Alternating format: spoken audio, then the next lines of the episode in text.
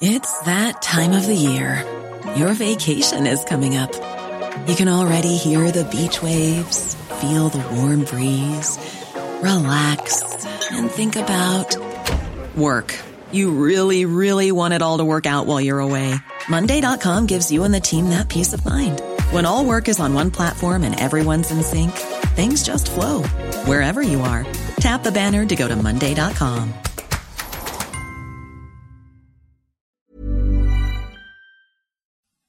Hi, everyone, and welcome to Alpha Chat, the business and economics podcast of the Financial Times. I'm Cardiff Garcia. I've been fascinated by drones for a very long time, not necessarily the military usage of drones, although that's, of course, very important, but the commercial and the hobbyist usages of these vehicles, of these unmanned vehicles, for a very long time. And I wanted to get somebody on here who could talk about it with expertise, with authority, and so we did. We brought her in. Her name is Ella Atkins. She's a professor of aerospace engineering at the University of Michigan. And although this particular week we happened to be indulging in a bit of summer holidays, about a month ago I taped an interview with her, and that's today's show.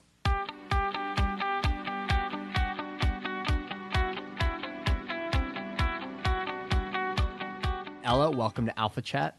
Thank you. So I want to start with a recommendation here that you change your job title to drone expert. What do you think? Will, the, will your bosses let you get away with that? I don't think so. Uh, I, I, like to think I can have both titles at the same time. Right. The, the second one sort of inspires a kind of childlike enthusiasm, you know? Right. I, I think as an educator, we uh, really like to see our students have that kind of childlike enthusiasm, both when they enter the university and when they leave. Okay. Great. Uh, so there's there's so much to talk about here. Our topic is the non-military uses of drones because I think when a lot of people think of drones, they think of like these lethal strikes conducted in distant lands, that kind of thing. But actually, there's a good chance that the use of drones is going to increase quite a bit within the next you know few years, the next decade or so. So I guess I wanted to bring you in and talk about that. And I guess the place I'd like to start is with the technology itself. Like, where are we in the technology? Because when I think of a drone, a hobbyist drone, I think of something that looks like a sort of overgrown bug with a few propellers on it that's being flown by someone in a park. Um, but I don't really have a good sense of how quickly the technology is advancing. So, why don't you talk about that for a little while? So uh, let me go all the way back to the dawn of aviation in the early 20th century. Okay. Uh, the Wright brothers, when they were first building prototypes to eventually climb on board and fly for the first time with uh, powered flight, uh, they actually built a series of model aircraft that I think today a lot of people would call drones. They weren't the kind of multi-copter, you know, many propeller type vehicles that we see uh, on the news all the time with hobbyists, but uh, they did test out a lot of the basic concepts of flight that they needed to prove before they actually got on board. Uh, so the model aircraft has been around for a very long time, uh, over a century. Uh, I think early on it was mostly for aerospace engineers and then later for the military to do testing. Uh, the term drone, if you look it up in the dictionary, means stingless male bee. So when you think about an insect, uh, it doesn't really have a very positive connotation. But now Right. we usually think of the drone as being the handheld device that has uh, uh, propellers that uh, lift the vehicle off the ground. Uh, it used to be uh, that a helicopter would have one very big propeller or rotor that spun really fast and lifted the vehicle, and then there was a little one on the tail to steer it.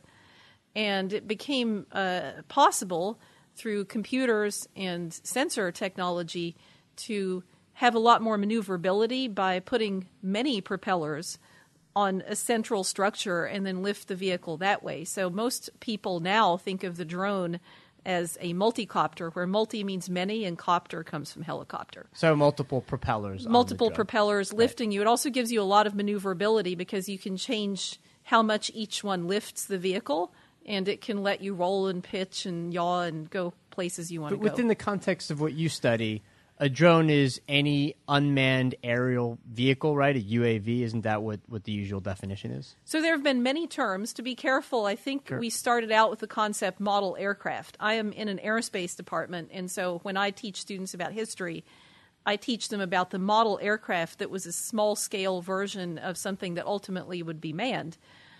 People have been enthusiasts in the model aircraft community for a very long time.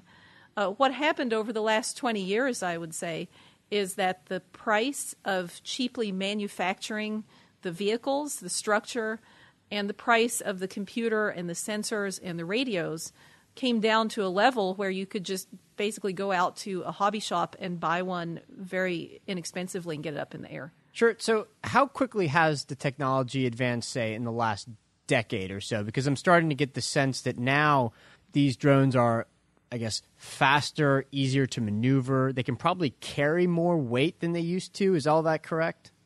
Well, it depends on the design. So you, you should think of two different designs. One is the standard cylinder with wings type of design, like we go to the airport and fly in. Right. Uh, that gives you aerodynamic lift, which means that you're not working as hard with your motors to lift the vehicle off the ground. You're not fighting gravity as much.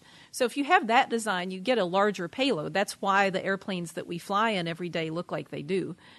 There's nothing magic happening with the propellers the magic that has happened is that everything else has become smaller.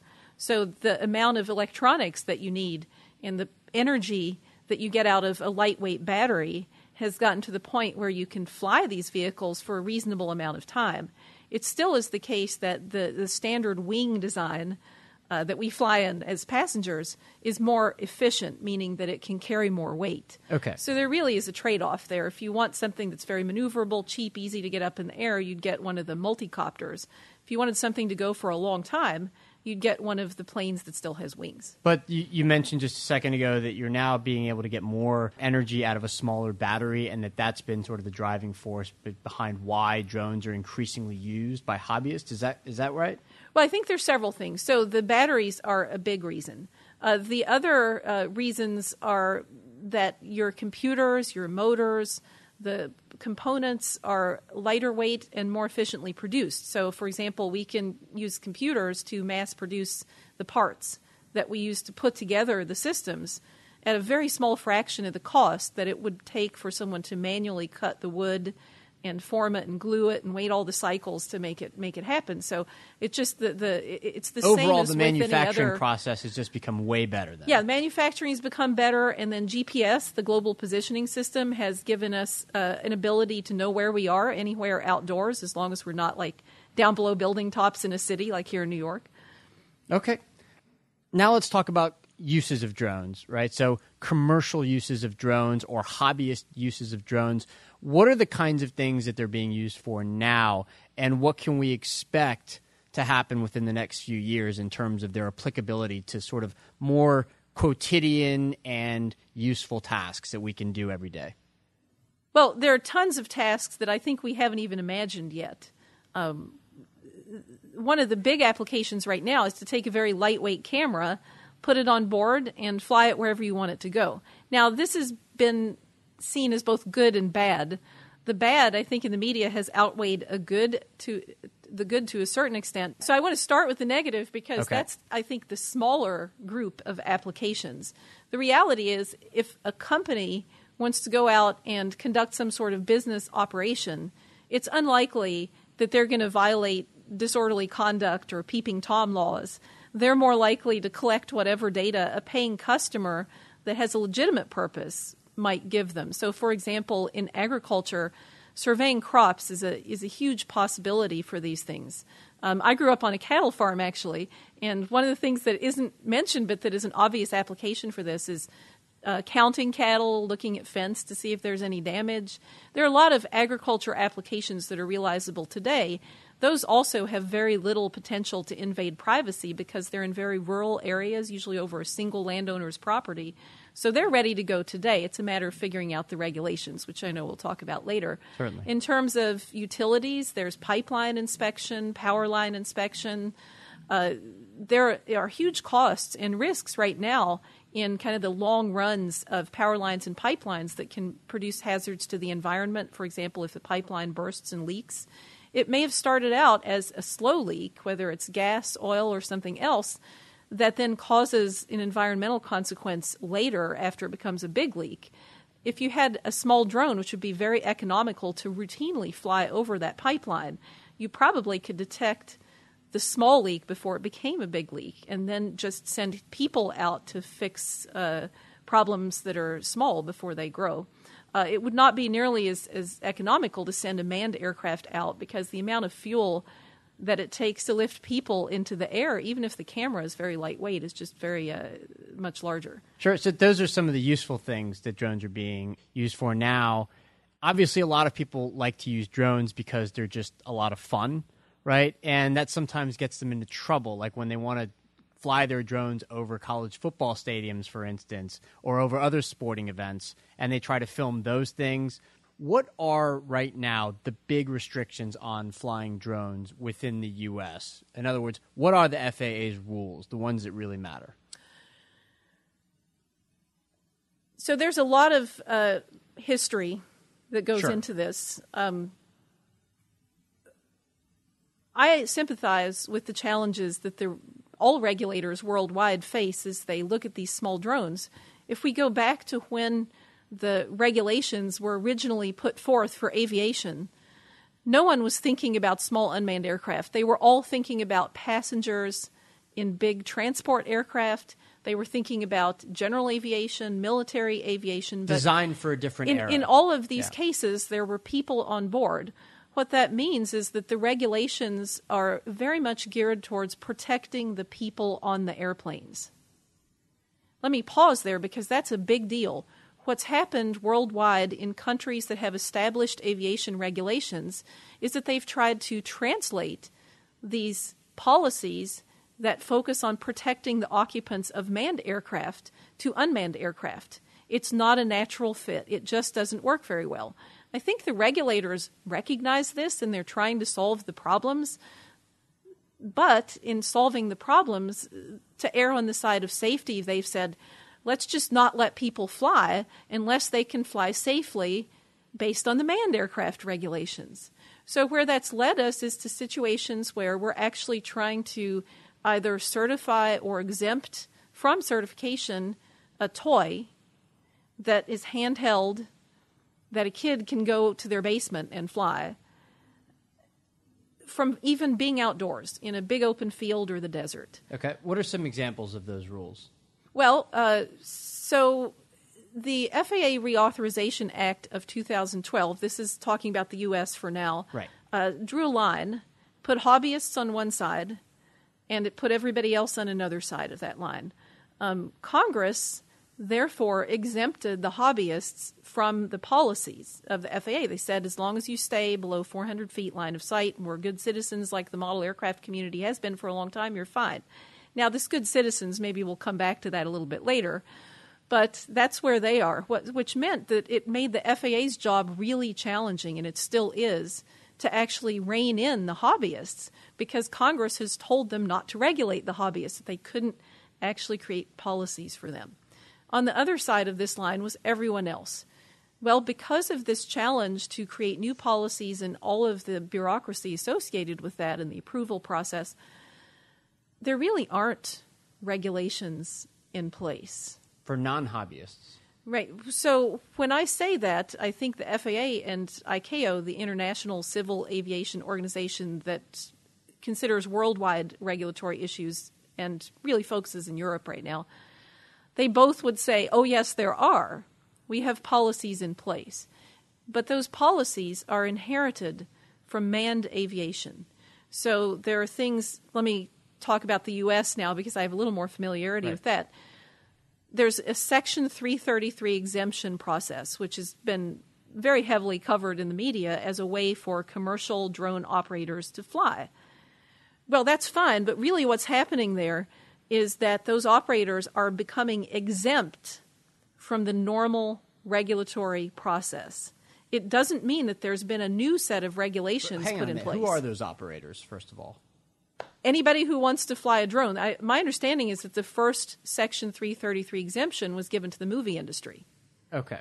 For So, commercial usage. for just so we're commercial clear, right. The, uses. the operators you're talking about are people who want to use drones for some kind of commercial usage. They need an exemption in order to be able to do that. Right. So that's what people are told here in the United States is that they need to follow this exemption process. Once they have been granted the exemption, then they can go out and fly. Okay, so uh, movie, you said the, the movie industry has some kind of an exemption, or sometimes individual movie producers or whoever are Well, granted so that in exemption. In this case, I think there was a, a group that wanted to use drones for filming on studio lots. They made a very excellent case that their drones were not posing a risk of harm to people or property. They were low altitudes over that, you know, the studio areas, and, and the FAA said, okay, you can do it. Uh, Agriculture, that's another there have been, I take it. yeah. th- My understanding is that there have been several hundred exemptions at this point in time uh, Okay. granted by the FAA. In fact, universities such as Michigan have started filing for exemptions. Uh, our university just filed one about a week ago. Um, and part of the paperwork for that is you list the vehicles that you want to fly, and uh, they look through that and decide if they think they should fly, and then you go from there. Okay, and then I, from what I understand, there are some sort of common sense rules that are also in place. So, for instance, drones can't be flown too close to airports. Um, they can't be flown above a certain altitude. Is that right? So that they don't interfere with other aircraft. Is that correct? So if you go back and look at the way airspace was carved for manned aircraft, that's the starting point that everyone uses. Uh, FAA, ICAO, pilots, everyone should be looking at that. And let me encourage anyone who's listening that's a hobbyist to go out and look at airspace classifications themselves. What you see is that there are different classes of airspace that are based on the density of traffic and type of traffic. So around a busy commercial airport, like you would find you know, Kennedy, LaGuardia, Newark, and so on in New York, you will have a band of airspace.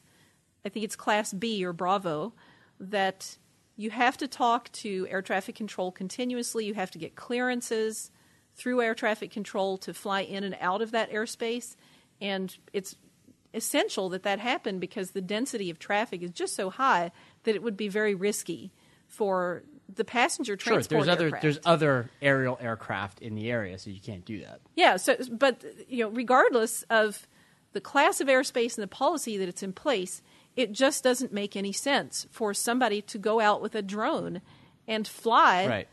Where a commercial transport aircraft could be. They're placing at risk the 100 plus people that are on that airplane. Sure. There are also, I think, sort of complicated rules around how close you can get to stadiums during individual sporting events. I don't know if it also applies to musical concerts and things of that nature. But when there are these events, you have to keep the drones f- a certain distance away until the event itself is over, and then you have to wait an hour or something like that. Isn't that correct? So I think there's a generalization here, right? If you have a public outdoor event, whether it's large enough that the FAA or ICAO or whatever organization puts a TFR, a temporary flight restriction, over the area or not, you're talking about the temporary flight restriction.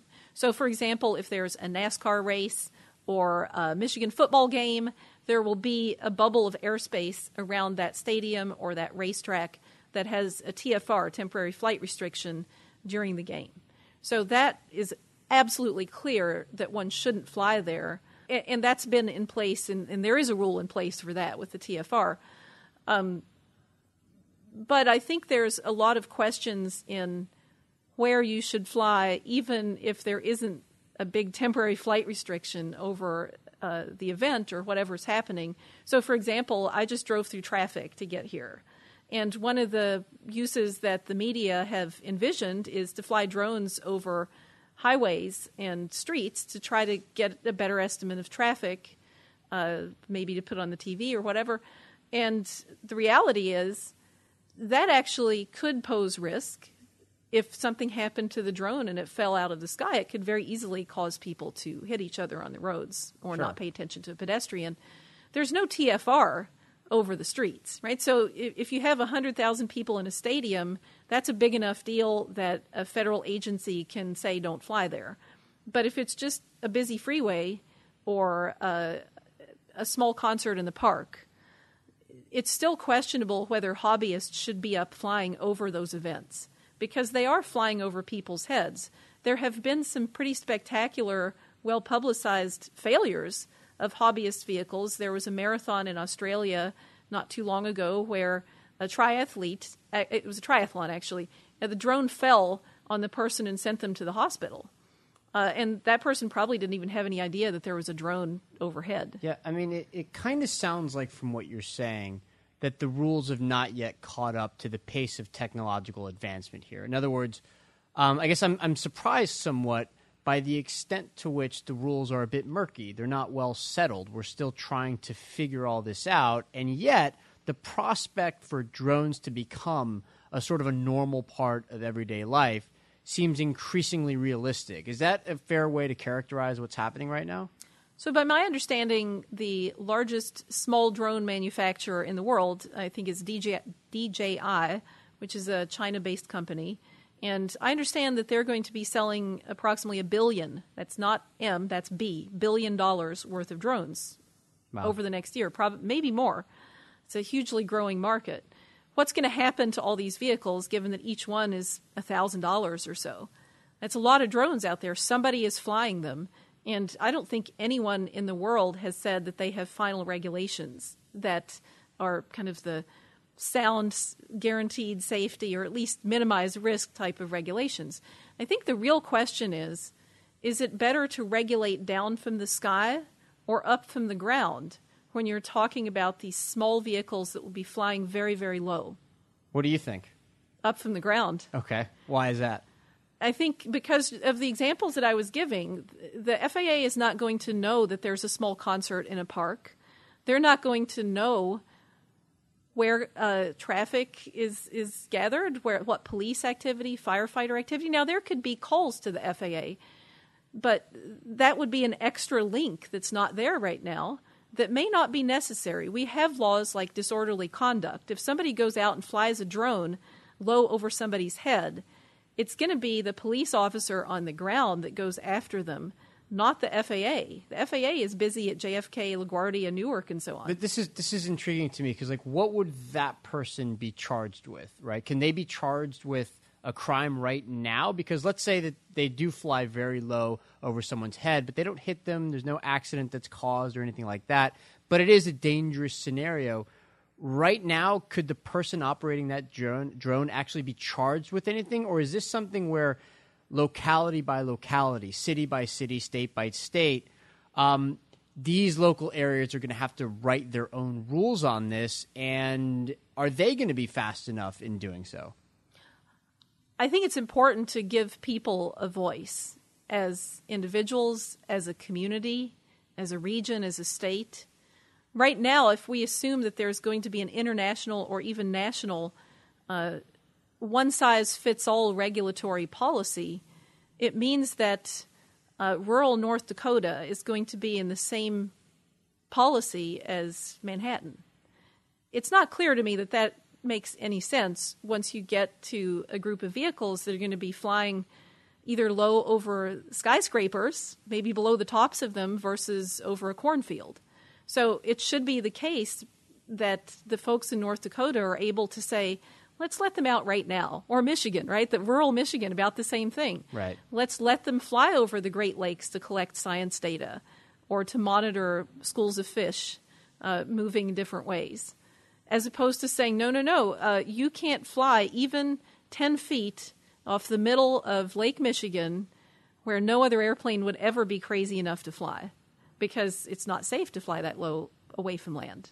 Yeah. So uh, we need to give these places a voice. So, for example, the folks here in Manhattan might decide they didn't want drones generally flying over the streets, but maybe there's a drone park established somewhere in you know an area that's open. People will then have a place to go. All the kids that get their toy drones for the holidays aren't going to feel like they just go up to their rooftops and launch them. Right now, they have no guidance. If a kid asks their parent, where should I fly this? What's the parent going to say? Yeah. If they're a hobbyist, they can say, well, go be responsible, but they can't really say, here's a good place, here's a bad place, because the cities haven't been given the authority to set out those places, and they need to have that authority. Yeah, that makes sense. And it, it seems to me like whatever someone's stance on this is, the fundamental nature of the problem in a rural area is pretty easy to understand, right? Whereas in a city or any high density area, really, it's really hard to know exactly which issues should even be taken into into consideration when drafting policy that's meant to address this. I mean, I, I wouldn't even know where to start. You know, it would also be completely reasonable for the experts at the FAA to or ICAO to provide guidance to local communities. Sorry, ICAO is which one again? What's That's the, the, International Civil Aviation Organization. So. I'm trying to reach beyond the Right. borders of the United States. I think these regulatory questions are worldwide. It's not Yes, just over the United. States. And so I think the United States has spent a lot of time worrying about them. So has Europe. There have been some other countries that have not spent much time worrying about them, but they will eventually need to worry about them when they become more common. So, you know, the bottom line is any city, rural area, whatever community it is, can ask for guidance. But the problem is right now the, the, the aviation organizations have not begun looking down at the ground carefully. They're looking at airports. They're putting no fly zones around the airports to protect the other aircraft. But when you say sense and avoid, which is a very common term in the industry, regulators think of that as sensing and avoiding other aircraft. They don't think of it as sensing and avoiding terrain, buildings, people, Yeah. cars, boats, because they don't really know how to do that. You can't put a sensor on every car and use that as part of a sense and avoid sense system. Yeah, there, there's something that you said in an interview with Wired magazine about drone operators who are flying their drones into wildfires and interfering with the ability of firefighters and the helicopters that are meant to drop either water or I can't remember, you know, some kind of firefighting uh, substance over the fires. It was interfering with their ability to do their jobs. And you talked a lot about personal responsibility. So I guess that's the flip side of what you've been advocating, right? Which is that the FAA should have a better understanding of the reality on the ground for people in some areas where they don't have to be regulated quite as much. But there should be some punishments in place for people who abuse the privilege of flying a drone. I think there needs to be clarity for law enforcement, firefighters, and other agencies who work very hard from the ground to keep us safe and to help us out. so, for example, it's not clear that the firefighters even thought they had authority to do anything with the drones because To we're shoot them told, away, you mean? Well, To- whether it's shooting them or jamming their signals so that they fall, we're getting to a point where we need to make sure that every ground based law enforcement firefighter and other public servant who needs to actually carry out their job is empowered to feel like their purview, their you know, authority extends into that very low altitude airspace. So, for example, the firefighter could then not worry about the drone from the perspective of, well, maybe it's somebody's and I shouldn't mess with it. They should be like, you know, this drone is a criminal, right? It's it's it's the same as if somebody was in a car that had driven right into the fire line and decided to sit there and chain themselves to the fire truck and so on, right? It's blocking their activities. Right. And so that that's a big question. let's talk about Amazon for a second because a couple of years ago, it was in this thing that got a lot of fanfare. Right, there was the suggestion by Amazon that someday it would be able to deliver packages via drone, and then there was a lot of speculation about whether or not this was realistic, whether or not it was a stunt. What did you think about that, and what should we what should we take away from that announcement, even though it's a couple of years into the past now? So when the announcement first came out, it was uh, on right after Thanksgiving. It was over Black Friday, the weekend, and so on. And a lot of people thought it was a clever marketing stunt. Amazon got some publicity and so on. Amazon doesn't do things accidentally, Right. and they were not just interested in publicity. That's clear because they've kept going. They have a group that's been, been very aggressive, not just at technology development, but also at uh, trying to help figure out the regulatory process by which they could actually carry out this mission of package delivery. So, uh, last, uh, I think it was two weeks ago, there was a conference called UTM, UAS, or Unmanned Aircraft System Traffic Management. Uh, NASA, um, the National Aeronautics and Space Administration, has a new program where their technologists are trying to figure out how to let all these small drones flying at low altitude communicate through a system that can accept the data that they would generate and also provide them with information regarding where other vehicles are, flight plans, and so on. So ultimately, that could be part of the kind of low altitude traffic management system that we need to host all of these emerging applications. Uh, and and so Amazon has been very heavily involved with trying to help. Now they obviously have their own agenda in mind when they try to help. Sure. But they have put a lot of manpower behind trying to, you know, not only develop what they need internally, but also see through how airspace might look and what would happen um, operationally if these vehicles were allowed to get out there and fly. But it sounds like from what you're saying that yeah, this is a possibility that we should take seriously. That someday Amazon might, in fact, be able to send me a stack of books via drone. Yeah, I mean, when I was driving here, just two blocks away, as I was sitting in traffic, there was a UPS truck parked off to the side. And if you think about the economics of the driver in a full size truck carrying, uh, you know, a half pound package, especially to a suburban or rural neighborhood, the cost to UPS is extraordinary to pay the person and the fuel and the maintenance on that large vehicle compared to a tiny little handheld drone that was capable of carrying that same package. So I don't think it's as ridiculous in terms of cost as what some people have written it off as. I think it could have a good economic model. I think it would be used as a mix. They wouldn't suddenly start sending 100 pound packages with the small drones. They couldn't carry them, but they could send very small packages, especially to urban areas where there'd be a good business case for it. Okay, I, I want to talk about the potential dangers that we should be aware of in a future where drone usage is widespread. So I don't I don't want to be too dystopian about this. I want to you know stay in the realm of what could feasibly be a problem. But so for instance, right now, obviously a lot of drones have cameras on them. They're used to take pictures and things like that. And so naturally we're all worried about privacy issues. But as the technology gets better and better, you know, what's to stop somebody from putting a gun on one of these things, you know, and controlling it from afar? I mean, uh, what what are the kinds of dangers that we should be aware of, and how should we prevent them? How should we uh, protect ourselves against them? So uh, after 9/11, I had a friend. I was at the University of Maryland at the time. Uh, at the time, they closed off the airspace in the D.C. area, and I think they did in the New York area as well, when they created a defense zone around each of the sensitive city areas. Uh, he actually did an analysis of how much damage explosives could cause if you were carrying them on a two or four seat Cessna airplane, which is just a general aviation, very small passenger airplane, uh, versus a, you know a delivery truck.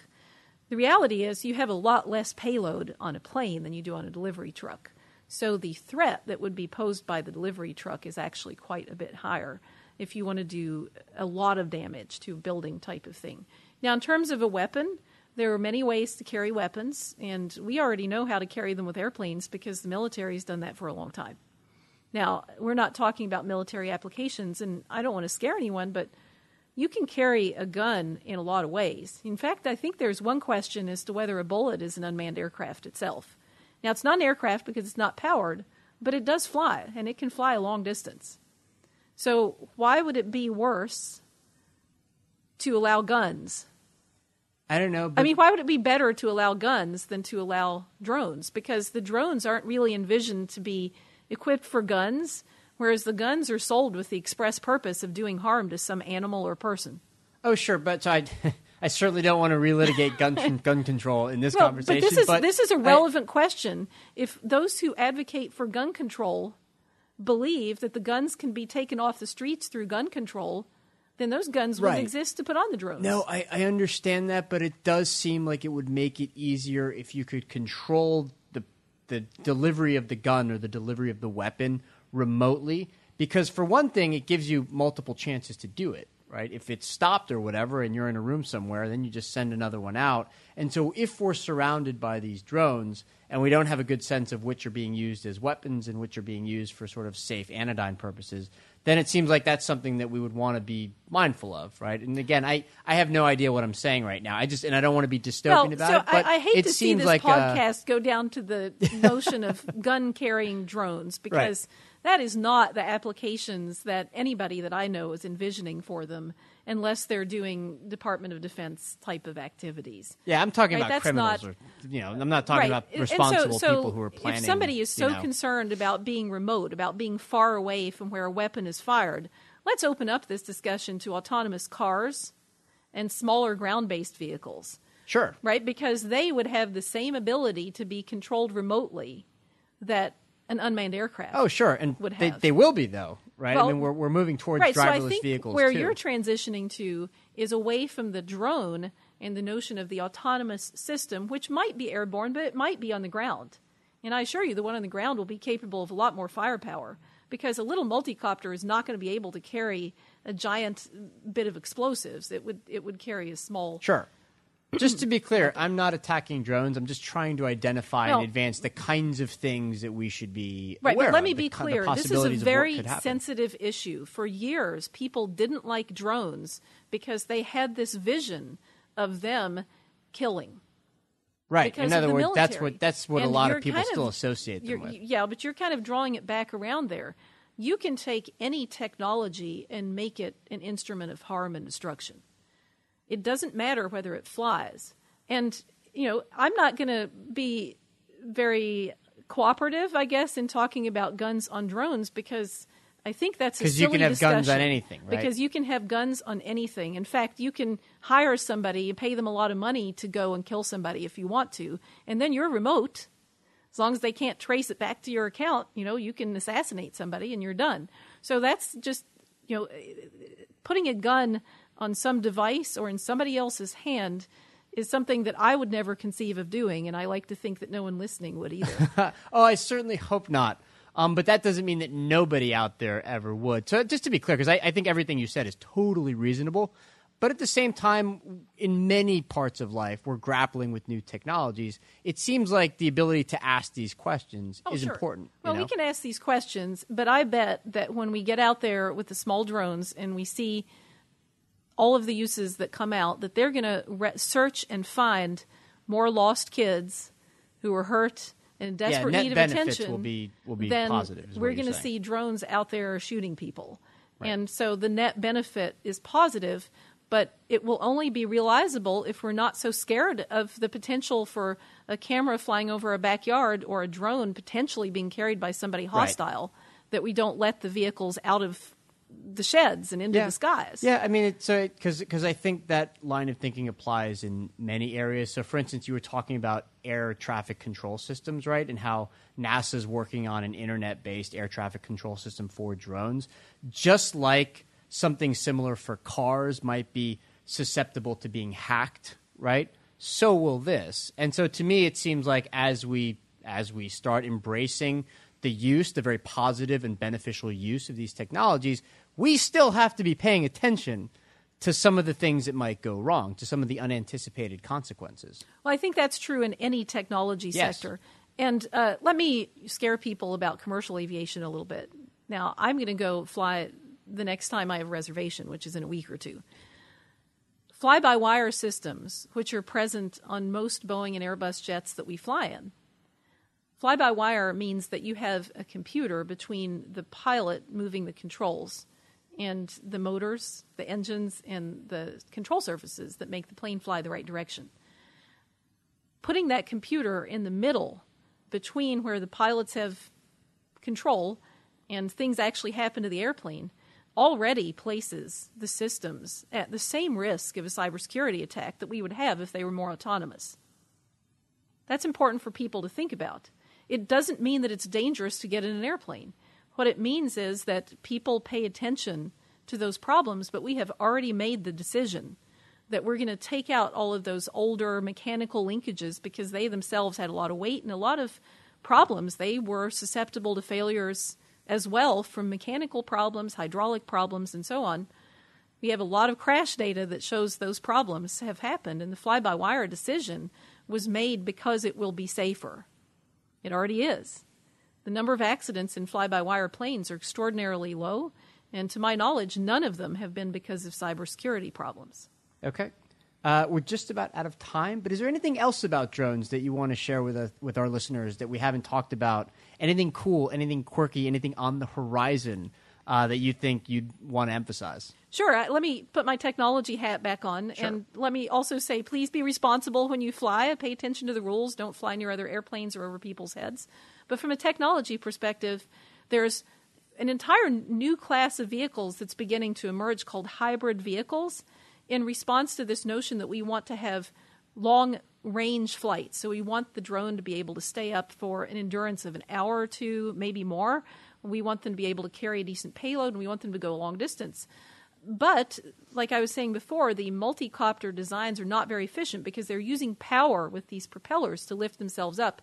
So we're seeing a resurgence in different configurations of vehicles, things with tilting wings, things with uh, tilting propellers that rotate forward and vertical, like the tilt rotor helicopter that people fly in. These are not military applications anymore. These are valid commercial applications. One thing that I'm very excited about that I didn't talk about um, medicine delivery and blood sample collection and delivery. In rural areas of third world countries in particular, that's a huge challenge. The roads are not well developed and supplies need to be delivered to people who are critically ill, and then there are also not very good medical facilities in a lot of the rural areas, and so these things could bring them back to hospitals, and they could have a much more efficient system that would save a lot of lives. So these types of applications are going to make worldwide usage of these drones really compelling, and it already is begin, beginning to happen. So not only the you know, for something like that to happen, you also have to have a lot of autonomy. The people in these rural villages are not going to be aerospace engineers, they're not going to be pilots, they're not going to be computer scientists. These vehicles have to be autonomous. Not so that they can do harm and be big scary AI things, but so that their medical supplies can be delivered safely and their blood can be safely carried back to the hospital. And they need a button to push that says go, and the plane needs to be able to do it. We can do that now. We have some safety based research to get eh, to develop technology and get out there. But it's going to be a very exciting time when that can happen. All right. Well, it's been a fascinating talk. Ella Atkins, professor of aerospace engineering at the University of Michigan, aka drone expert. Thanks so much for being here. Thank you. Thanks so much for listening. We'll be back next week with a new episode of Alpha Chat. And as always, we want to hear from you. So email us at alphachat at ft.com or call us at 917 551 5012. You can also tweet me directly at Cardiff Garcia. This episode was produced and edited by Amy Keene. As always, this is her podcast, and the rest of us are just talking in it.